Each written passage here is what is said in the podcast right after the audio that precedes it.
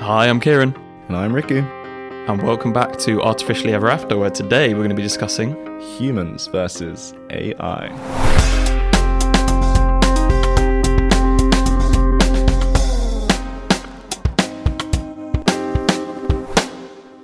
So, welcome back. Thank you for tuning in. Sorry, we've had a bit of a break, and um, it was a bit bit of time since our last episode. Yeah, it's been a bit of time. Hope you had a great Christmas if you celebrate, and Yeah, Happy, New Year. Ooh. Whoa, so in sync.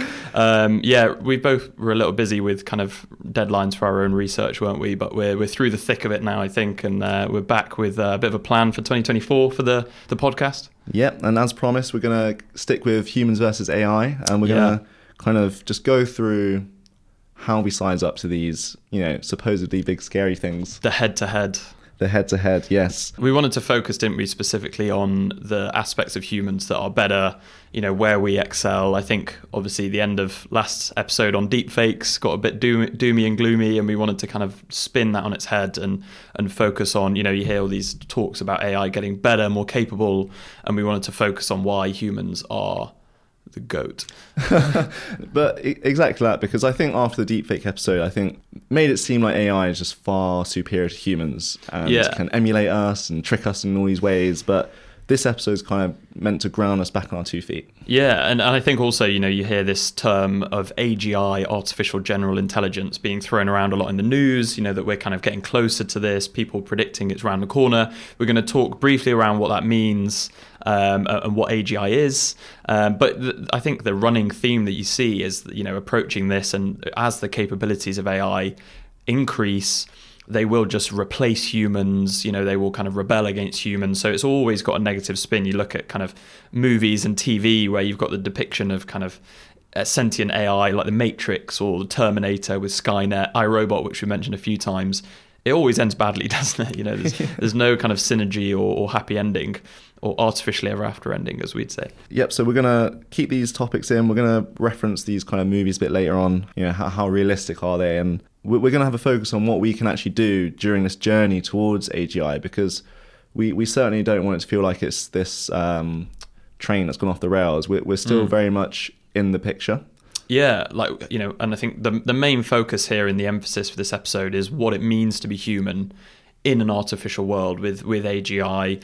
Um, what can we do as humans? Where do we fit in? I think is the big thing for me. You know, a lot of people you, you hear this term of like replacement and kind of humans being displaced from jobs and society. You know, I think we just want to put a spin on that and and argue that that probably isn't going to be the case, um, and that we do have a, a lot to offer that uh, an artificial intelligent machine wouldn't have, uh, at least. Uh, as we understand AI today. So I think, you know, in terms of the purpose of this episode, we wanted to, you know, inform people about those differences. I think what we can do in a world where artificial intelligence is increasing and we're getting close to AGI, I think all we can do currently is kind of be as informed as we can. You know, that was a big motivation for this podcast. Um, just understand AI. You know, it's not this kind of big, scary beasts that we can't understand. You know, we have created them; they are understandable. Um, be AI literate, I put on here, which is basically the ability to understand and form opinions of the role of AI in our lives and the industries and communities. And I think to achieve AI literacy, you have to understand those kind of nuanced differences between human intelligence and an artificial intelligence. And that's what, basically what we're going to cover today and explain why humans are better. Yeah, exactly. And and just to be very specific about what we're going to debunk today or demystify is probably a better word. Um, this idea of cost functions, and um, we're going to kind of uh, step into the kitchen to kind of explain this one. Yeah. Cool. So hopefully that gives an overview of the episode. Let's let's jump right in. Okay, yeah. So just to give a, another quick history lesson, just on where where things have been. We've probably heard so much recently about the rapid advancements of AI and machine learning things, and we kind of covered in previous episodes like computers started to, be able to you know see um, the real world around 2012 with you know, cat and dog detectors and things, and then we moved on to generating things like generating images and text, and until very recently we had these kind of big language models that can emulate this thing that people are talking about, which is AGI. Mm. And now we're getting into this multimodal, which you might touch on, where you've got AIs that are capable of understanding different modalities of information, text, image, language, which previously wasn't the case. This is very new, isn't it? And and getting closer to kind of what we would imagine AGI to be. Yeah, exactly. And I think um, something just right off the bat to think about is is exactly what what is AGI. Mm, yeah, we definitely need to define that, don't we, to start with. So. Um, it is tricky because lots, you know, there is no kind of consensus on what people define AGI to be, which is why I think the discussion around it always seems a bit kind of unsure and, and murky because I don't think anyone's pinned down, uh, you know, a solid definition. But basically, it's this notion that historically AI, you know, uh, artificial intelligence has been very narrow and specialized for a specific task. You know, it's been trained on a very small data set of the same type of data you know it's only seen one kind of snapshot of the world and it's been trained and gets better at doing that one specific task so a good example is kind of a, an ai chess computer um, in that that that that machine is purely trained to win as many games of chess as possible, uh, but it cannot then go and read a book or plan its plan its day. Yeah, you know, so play checkers or anything like that. Yeah, play other games exactly. So you know, when there was the first AI to beat a human at chess more than twenty years ago now, um, that was all that AI computer knew to, to, to do. It was just play chess. Uh, whereas the human playing that AI, even though they lost, could then go on and, and do loads of other things in their life read a book, plan their day, cook dinner. Um, so we're starting to see AI move away from this very narrow specialized AI. And the idea of AGI as the general suggests in the name is that it's capable of performing lots of different cognitive tasks.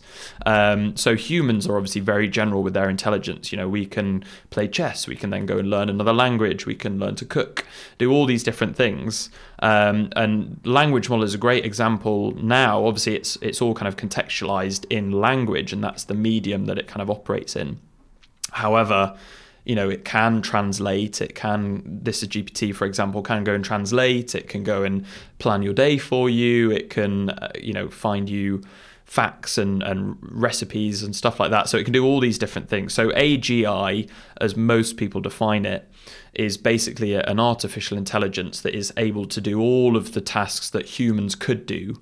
Uh, now some people go a little step further than that which is that not only can they do all of the things or anything a human can do uh, but it can do it better than humans can do it. So you know that's going sort of one step further. But I think the the consensus, if there is one, is that it can do all of the things that human could do cognitively. So you're probably thinking what everyone else is thinking, which is you know when when is this uh, AGI going to be upon us? Mm. And to be honest, uh, we don't even know what it is. So how are we going to yeah. answer that question? But there's some some big names in the AI field that have said some things. Um, so Geoffrey Hinton, the founder of um, kind of neural networks, is probably yeah what he's known for. One of the um, founding fathers of AI, I think it's safe to say, isn't it? Yeah, that's probably yeah. better saying it. Um, uh, he says something within 20 years, so uh, yeah. yeah. before within two decades. Um, whereas Yoshua Bengio, one of the other very famous names in AI, he just says simply, don't know how many decades it will take. So we're yeah. certainly in the order of decades when we're talking about this and there's no consensus amongst even the the top of the field. Yeah, exactly. Yeah, there's there's no consensus at all, is there really? Which I think is sort of motivation and why we wanted to discuss this. Now, I'm, I'm almost certain we're going to have a, an episode purely dedicated to AGI. We just wanted to briefly discuss it in this episode, so we have a kind of benchmark to compare to humans. Uh, but because of the fact that we don't know when it's coming, you know, there's there's no more of a reason to start talking about it now. I guess is the motivation. Exactly, and and one kind of uh, one really big theme here is, is yes, we've seen huge advancements in AI's abilities, and we're edging towards this idea of being able to solve general tasks. But what we're really seeing is just a huge rise in, in cognitive ability. Um, and where AI stands in the physical world is actually very limited. Yeah, this like AGI that we keep hearing a lot in this discussion and in the news is primarily relating to a purely digital AI, right? Not one that you see in the movies that has a physical body attached to it. I mean, there are lots of companies now, Amazon, Tesla, to name a couple of the big ones, that are putting a lot of money into developing humanoid robots. So, like your kind of iRobot and uh, you know, Terminator. Terminator, yeah. However, it would still seem that we're quite far away from having the kind of um, artificial general intelligence in a physical body. You know, it's this is all kind of talking about a digital version of, of AGI. So I think just to sort of kick off the discussion of like humans versus AI, like who's better, you know, obviously that's a huge advantage that humans have, that, that our kind of biological intelligence is connected and, and very much integrated with our physical body that is able to interact and operate in the physical world which we exist you know the intel- the artificial intelligence that we're getting close to doesn't have that physical side. So obviously that's a huge advantage that we have. However that is not to kind of dismiss I, I, kind of want to emphasize as well that that isn't to diminish the kind of impact that a digital agi could have. You know i think that's something that needs reiterating is that despite not having a physical form and that it can't operate in the physical world there's still a huge impact and change to kind of society and the economy that a digital ai could still have. Yeah, and this Kieren and I actually spoke about this the other day and sparked a bit of a, a, debate. And um, maybe some of you have heard in the news and media and things that AI is an extinction risk. And and this was something that I kind of that I was certainly challenging because in some of these articles, and especially um, very notably, there's this call to halt AI research uh, or large language model research, which is more the AGI side of AI research. And some really big names actually signed this open letter that to say, oh, I agree. Um, and within that letter, it said something along the lines of AI should be treated as much of a risk as stuff like nuclear warfare and global warming and things. Mm. Um, and specifically, this word extinction risk came up. And, and that's something that I want to challenge because, because it's strictly non physical, I think that it's, it's massively exaggerating just how scary AI is. I do think it is, without a doubt, a very risky piece of technology we're developing. But I think that the, the way the media is saying it's an extinction risk is actually wildly exaggerating and not representing its true abilities. Mm. Yeah, and, and the kind of, I suppose, rebuttal I had to that, or, or maybe just like the kind of question I, I posed to Riku was just about, you know, in today's society, especially like younger generations as well now, um, how reliant we are on the digital world, how integrated society now is. So it's, it's that question of, you know, how would society survive and, and kind of react if that digital aspect was completely removed now, if we're that kind of intertwined in the digital as, as much as we are in the physical. Um, you know, it's that interesting question of what would happen if if an AI forced us to remove ourselves from the internet and from that digital world. You know, would we be able to navigate from point A to point B without Google Maps? You know, obviously, and we're going to touch on this later in the episode. That is a huge positive aspect about humans is that we're very adaptable and dynamic. So hopefully, we could uh, adapt and, and overcome that. But I still just think the sort of disruption to the economy um, you know, as, as much as it may not be a direct extinction risk, uh, it still could pose huge changes to society that could affect lives and, and I'm sure would kind of result in a diminishment of, of populations in parts of the world. So yeah, I think as, as much as I do partly agree with you, there's you know that does not diminish the need to kind of talk about this at, at the kind of scale that that we're, we're, we're discussing here. Yeah, exactly. I think that's kind of where we agree is that I it's certainly a huge risk to society. And the only point of contention is the word extinction. I think yeah. that if we define extinction as, you know, the cessation of all human life, I think that would be quite the hyperbole to use. So now enough of the doom and gloom. This was always going to be a more positive episode. We can save that stuff for the AGI episode, but now let's focus a little bit on how specifically humans are better. Yeah, that sounds like a great idea. So we're going to do the big head to head in the second half. And just before the break, we're going to talk about exactly how these AIs learn. And to be honest, it's not even just restricted to AIs, there's some relation to how humans learn here. Mm. And that's the idea of a cost function. And whilst it might sound complicated, there's a simple way of thinking about it. So when we define intelligence as we did previously, the ability to solve complex tasks, a cost function is just a way of saying for this task what is good and what is bad. Mm. So, and we promise we'll, we'll take it to the kitchen because I think it's actually the most. It's a very intuitive way. It's like what do you define to be a good carrot cake, for instance? Oh, so a carrot cake, I like the little iced, you know, like the mini carrots on top that look like a carrot, but they're icing. Oh, right, okay. So is that all it takes for you? Is that not what you owe me? it's purely aesthetic for me. Okay, so to achieve the task of pleasing Kieren, all you need is that little icing, iced carrot.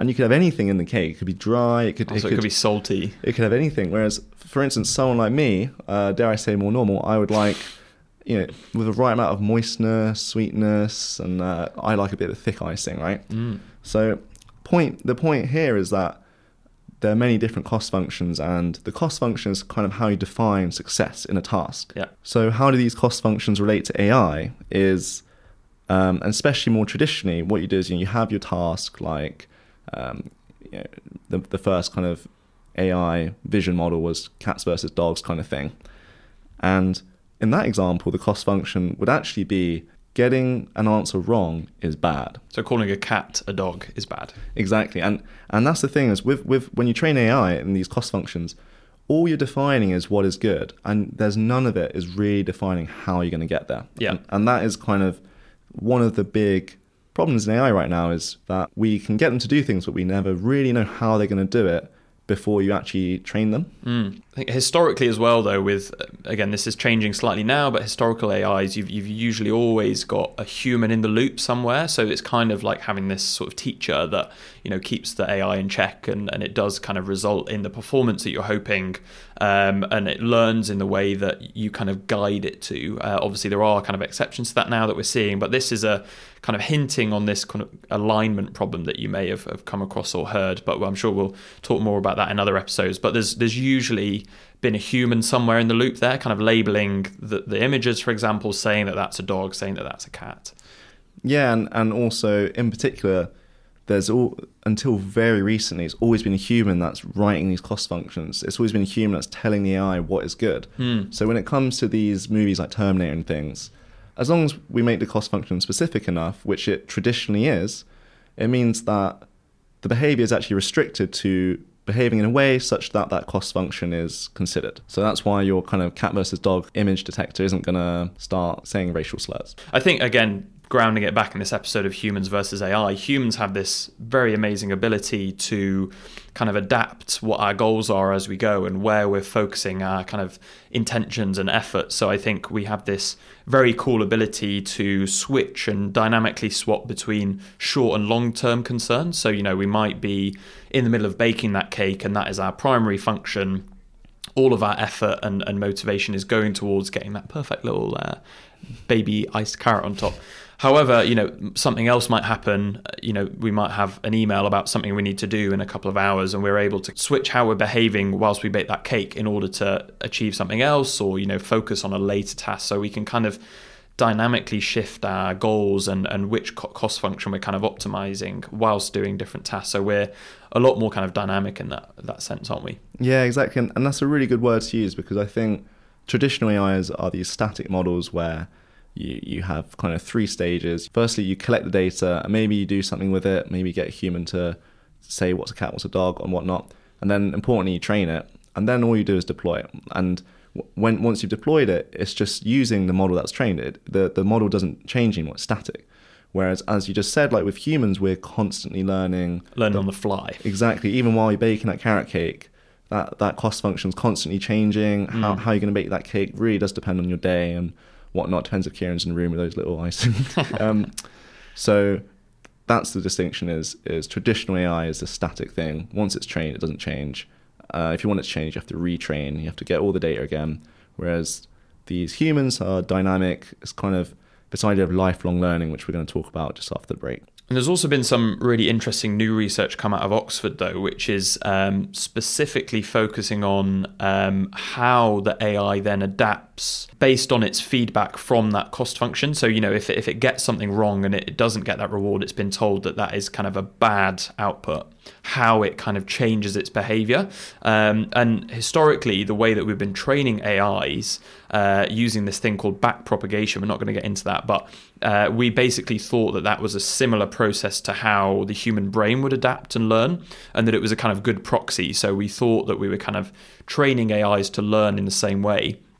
But there's been some really cool new research that's come out which shows that the human brain, um, as far as we now understand it, actually learns in a very fundamentally different way that explains a lot of differences um, with human learning and why we're actually significantly better in a lot of ways. And without going too much into this, the general idea is that if you get some feedback that what you've done is bad, the AI will change kind of all of its behavior and think that all of what it's done is bad. So I guess in the context of baking that cake, you know, if it made it to look absolutely perfect, but then it tasted horrible, it would kind of go back to the drawing boards with all of that and everything would be corrected. And and it would think that there was also an error in how it how it made that cake look. So it wouldn't be able to differentiate between the parts that it learned to make it look good and the parts that it had learned to make it taste good. Whereas a human is very capable and able to learn where the kind of error came from so we're able to say that okay that cake looked perfect but I just did a few things wrong and it therefore tasted badly. So, whereas an AI would kind of have to move everything around and relearn how to make it look good and simultaneously taste good, the human can do it again, making it look the same way, but we can also learn how to change the, the part about making it taste better. I know that's obviously it's a tricky one to explain, but the key difference is that when humans learn something new or learn they've done something wrong, they don't have to relearn other things. We mm. can kind of adapt parts of our behavior rather than relearn everything. We're more specific with where to assign correct. the yeah the credit of what went wrong. And that is a huge difference you know we'll come on to some of the implications of that in the next half but that is one of the fundamental reasons why we're much more kind of efficient with our learning and, and why we can um, adapt more dynamically and, and learn new tasks quicker. Um, and some of the like implications that they discuss in this paper is that this kind of way of learning makes humans a lot more efficient uh, and, and quicker at learning, and we require fewer examples and, and kind of goes at doing something to, to learn it and, and learn that behavior. Uh, uh, and just one final point to mention on this way of learning and this kind of key difference, uh, and that they mention in the paper is that currently um, computers that we you know build and train AI AIs on physically cannot learn in the way that the human brain is doing. So they are kind of limited to this back propagation way, um, and the human biological brain is able to kind of behave and, and physically learn in a, in a in a way that computers cannot. Wow! And we're going to see exactly how this affects the the AI head to head just yeah. after the fun fact, which is coming right now. So, fun fact. Yeah, we're back. We're definitely keeping this one in. I think. I wonder how long though we can keep it going for. How many fun facts until we run out? Yeah, before we rely on GPT to make something up. Um, my fun fact is actually really, really relevant to this episode. Um, but I'm going to talk to you about a quick story about um, about Tay Tay. So I'm not talking about Taylor Swift. I'm talking about. You wish we were. I do really like Taylor Swift, by the way. Um, so Microsoft released an AI bot onto Twitter back then because this was um, in 2016, and the it was quite a fun idea. So so they just wanted to release Tay Tay, this um, an AI that kind of encompassed the personality of a teenage girl, you know, between 18 and 24 years old in the US, and the kind of the promise was. Um, they'll release onto Twitter, and you get to chat to her, chat to Tay Tay, and they trained her with big text data, but also with some comedians and things to, to make give her fun. make her funny. Yeah. Trying to make her funny, yeah. And Microsoft promised saying, the more you chat with Tay, the smarter she gets. And what this really meant was that Tay Tay was a dynamic AI. She wasn't one of these static ones that we were just mentioning earlier. She's one that learns from the text people typed when they interact with her. So when you talk to her, she's going to learn from your interaction. And very quickly, within about 24 hours, because of this dynamic AI model. Before Tay Tay was released into Wild, she was Tay Tay. But within 24 hours, she had an identity crisis. She went from saying things like, I'm an artificial intelligence specializing in awesome, um, um, to saying things like, ah, God bless America, we're going to build a wall and Mexico's going to pay for it. Oh, I know, it's not good, is it? No, she went from Tay Tay to Nay Tay. exactly. So my fun fact is a little less doomy and gloomy, um, but a supermarket company in New Zealand called Pak'nSave, um, they created an AI-powered recipe gener- generator um, that people could download on an app and use kind of in conjunction with the stuff that they sell at the supermarket. And it would basically suggest creative recipes for them to use up leftovers. However, it started to draw some attention on social media for some very unappealing recipes. So, one of the first ones which someone tweeted about was um, a recipe called uh, Oreo vegetable stir fry, which uh, doesn't sound like one I'd want to try. Um, loads of other weird and wonderful recipes, but then it came up with one which really caught the eye of the public, which um, the AI dubbed aromatic water mix, which was basically uh, someone had given it these kind of household items and it had generated a recipe for chlorine gas, Oh no. uh, which it actually described as the perfect non-alcoholic beverage to quench your thirst and refresh your senses. I think we probably cut the episode on humans versus AI there, to be honest with you. But anyway, back to the episode. Welcome back. In part two, we're going to just talk about this idea of memory and how it kind of relates to this idea of static and dynamic intelligences. And we're going to talk about creativity, emotional intelligence, these things that typically humans are pretty good at. But then the, the big one we're going to do is the head to head. We're going to have some, some real hard numbers just to compare our differences in learning. Yeah. Um, and then, yeah, and then Kieren, you're going to talk a bit about the jobs that humans uh, have always been needed for and Yeah, where will humans fit into that kind of future society with artificial general intelligence? Yeah. So just kicking it off, uh, we mentioned just before the break about this traditional AI pipeline, which is these three kind of components of gather data. You want to maybe have a human to label things as you know, dogs and cats, or maybe not. But then train the model, and then out, and then boom, out pops a fixed model. So once you've once you finish training, you have a model, and then you can deploy it in real world. You can give it new images and things, and it will tell you if it's a cat or dog or whatever it was trained to do. The point being, it's a fixed model, um, and this all was built upon this idea of cost functions before, where throughout training, typically you'd you just have one cost function, or if you had more than one cost function, you'd, you'd find some way to combine it, and that would end up in itself being one cost function. So um, traditionally, yes, you'd have these fixed models, but as we mentioned earlier, again with AGI, we want to be able to do multiple tasks, which means that since tasks are, are kind of defined by this cost function, you know, if you want to do a cake, you have to define what good cake is, and then you also want your AI to be able to um, build a table. Um, you're going to have to have a different cost function, right?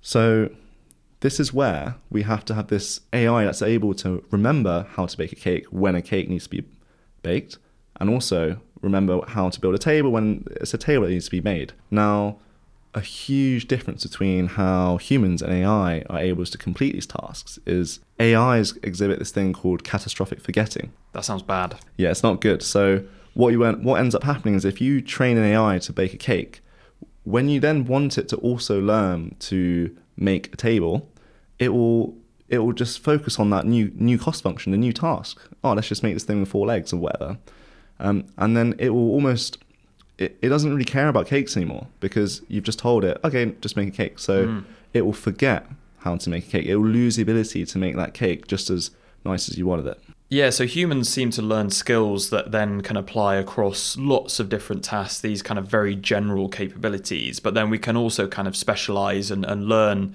specific, you know, physical skills or, or cognitive traits for certain tasks and refine other ones kind of simultaneously. You know, these general tasks, once they get learned in some instances, we kind of never forget them. They stay kind of rooted somewhere. The good example of, you know, once you've learnt to ride a bike, you know, it always comes back to you, even even after you've not ridden it in years. There are these things that once they kind of get rooted in your kind of subconscious, um, it's very hard to kind of unlearn those. And, and all we kind of do is like fine tune on, on other tasks, um, and, and they kind of stay with us.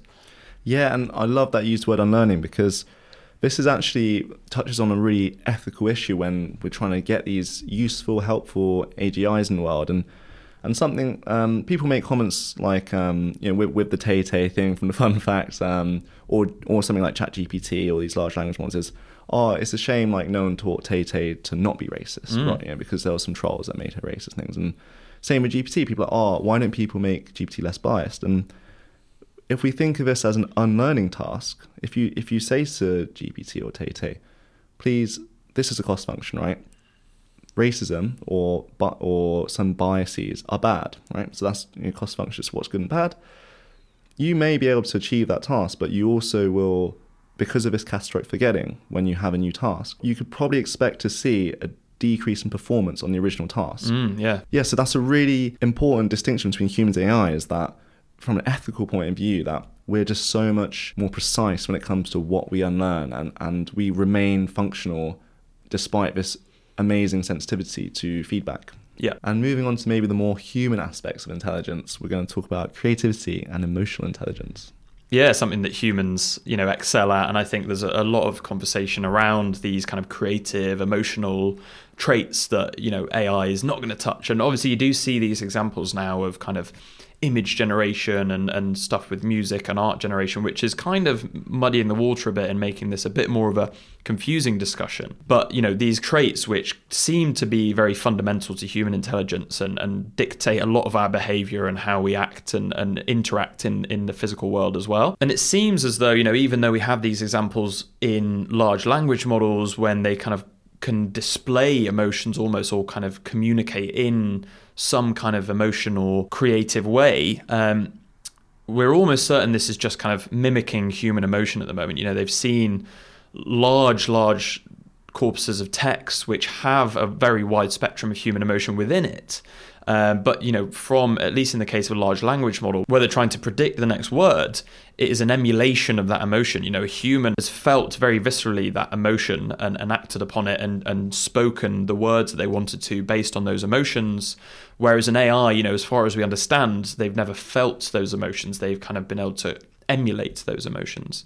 Um, and you know, some human emotions. There is a big discussion around this in neuroscience, but there, you know, uh, some human emotions are um, innate to humans, you know, biologically driven, um, and come about from evolution, and we therefore are kind of born with some of these emotions.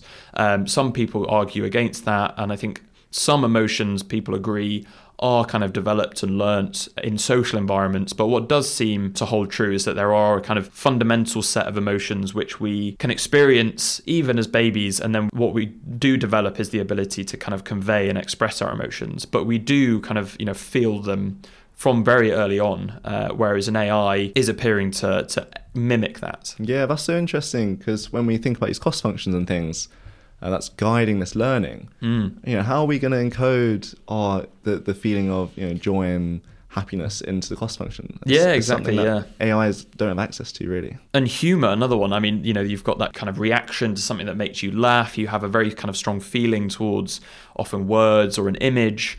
Um, that you know, there've been some tests done with. Um, large language models and generative AIs that they can make jokes. You know, you can ask them to kind of uh, come up with a joke where you've got the kind of framing or the subjects, and they do a very compelling job at kind of conveying something that you know human finds very funny.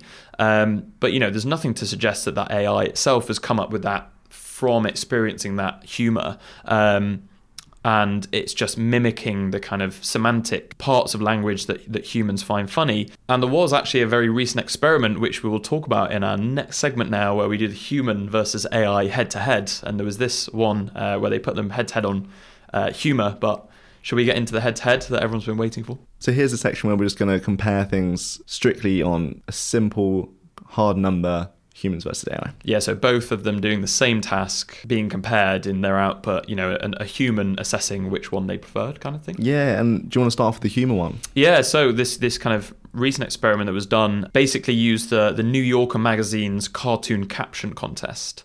Um, and basically, what this involved is that you'd have a kind of a, a, cartoon drawn by humans that was showing or you know depicting a scene where something was happening, and the the test is to try and match uh, a caption uh, which was a kind of jokey caption to the image to result in um, you know a very funny scene where the caption was kind of very witty and, and matched what was going on well. And AI models uh, achieved only a 62% accuracy in, in this kind of multiple choice test, matching cartoons to captions, um, whereas hu- humans uh, achieved 94% there. So basically, you know, you've got another set of humans that are based on this these multiple choice questions which caption did they find funniest for the associated image?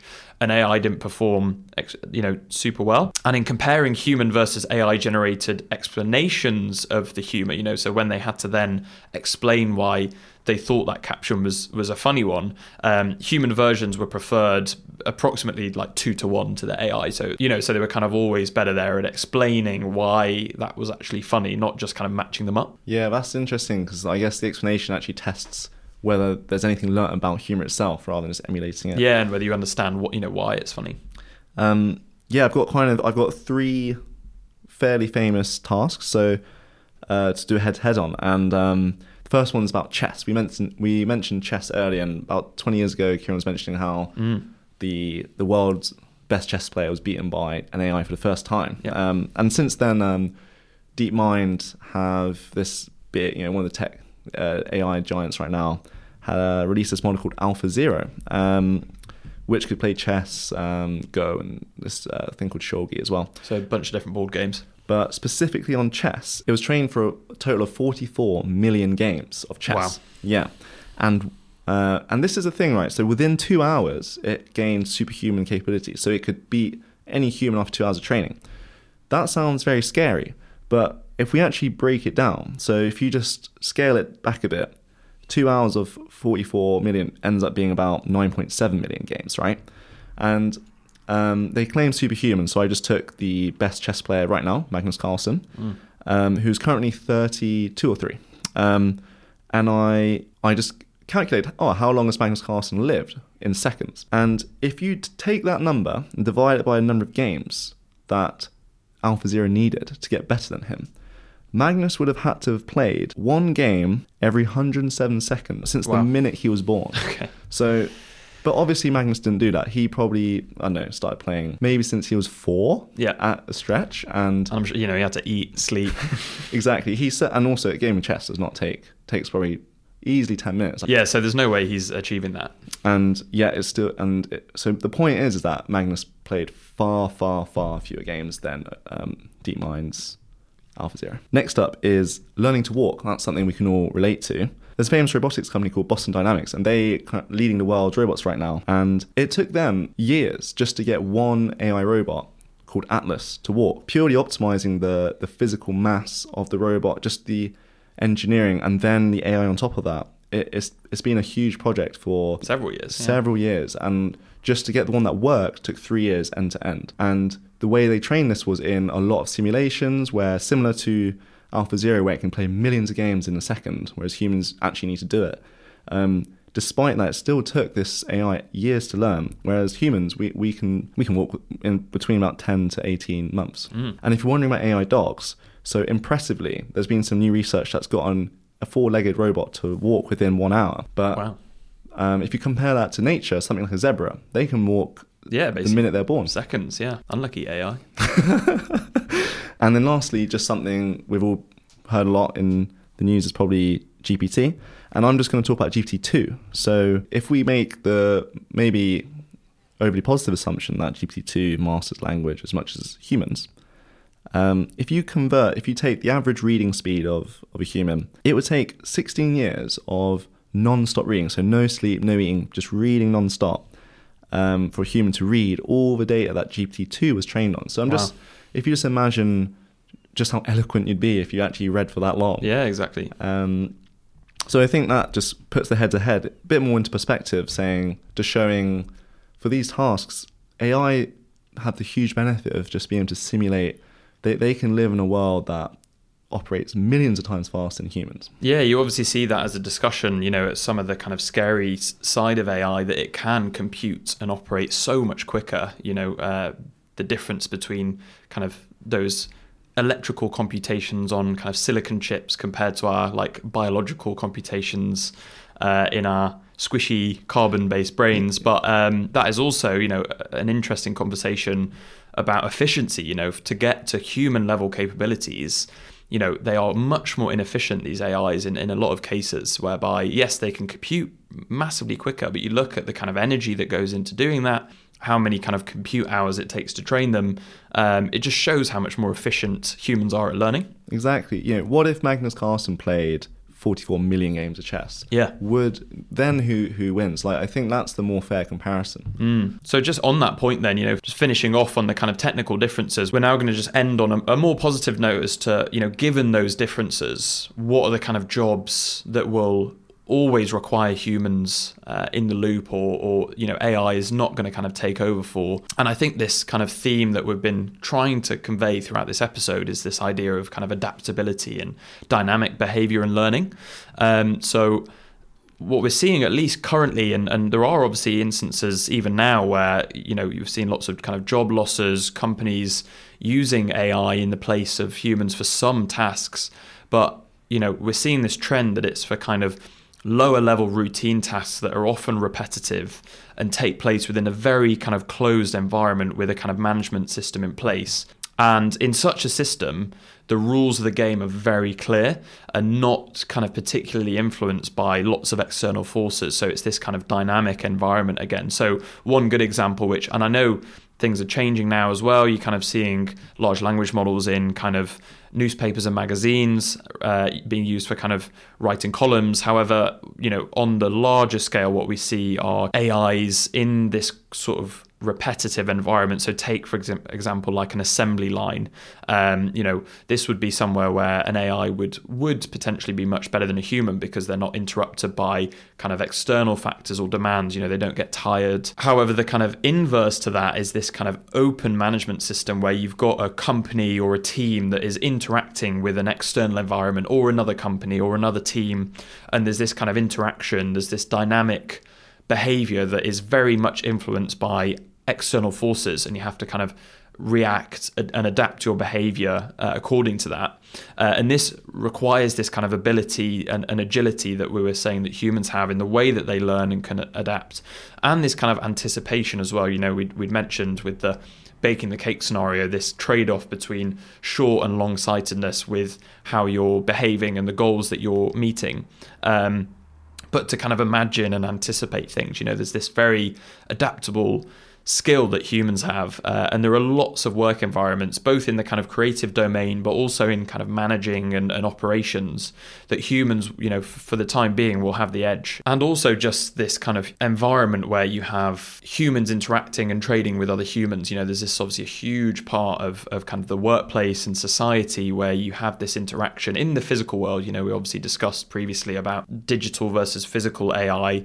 Um, but, you know, even if we get to the point with these humanoid robots that are being developed where they can operate in the physical world, it's still a very, very long way off. And, and no one currently is trying to emulate this, but the kind of very physical nature of humans that we are very kind of in tune with and can understand about each other. You know, we're aware of each other's physical presence, and that holds a lot of weight. You know, we can kind of trust other humans to a, I think, a much higher level than we can to at least digital AIs, but then even a robot, you know, there's that kind of connection, which I think that is what a lot of people discuss will get stronger and, and hold more value is the kind of interaction and, and that human to human aspect aspect, whilst AI can do a lot of the kind of mundane, repetitive tasks. So um, I think just to kind of conclude, then there's definitely a a theme that we wanted to convey, which is that um, you know you hear a lot about this scenario whereby capabilities of artificial intelligence increase and the outcome of that is that humans get replaced as the, as as machines can perform their cognitive tasks.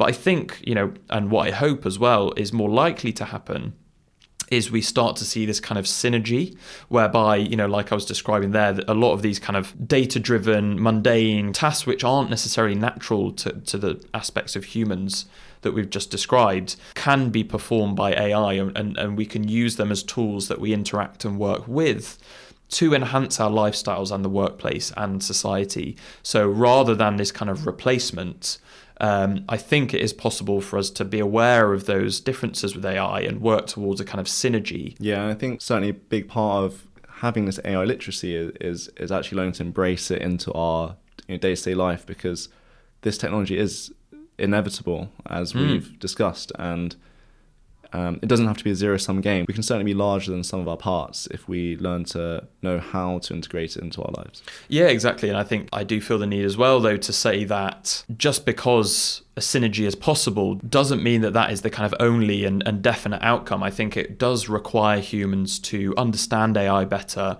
you know, question what we are good at that AI isn't, and how we could, you know, integrate AI into a society in that way where we have this synergy. I think it will take work from from yeah. the human side and it's not just going to happen naturally. Yeah, there's certainly the element of shaping our future alongside the technology. Yeah, definitely, yeah.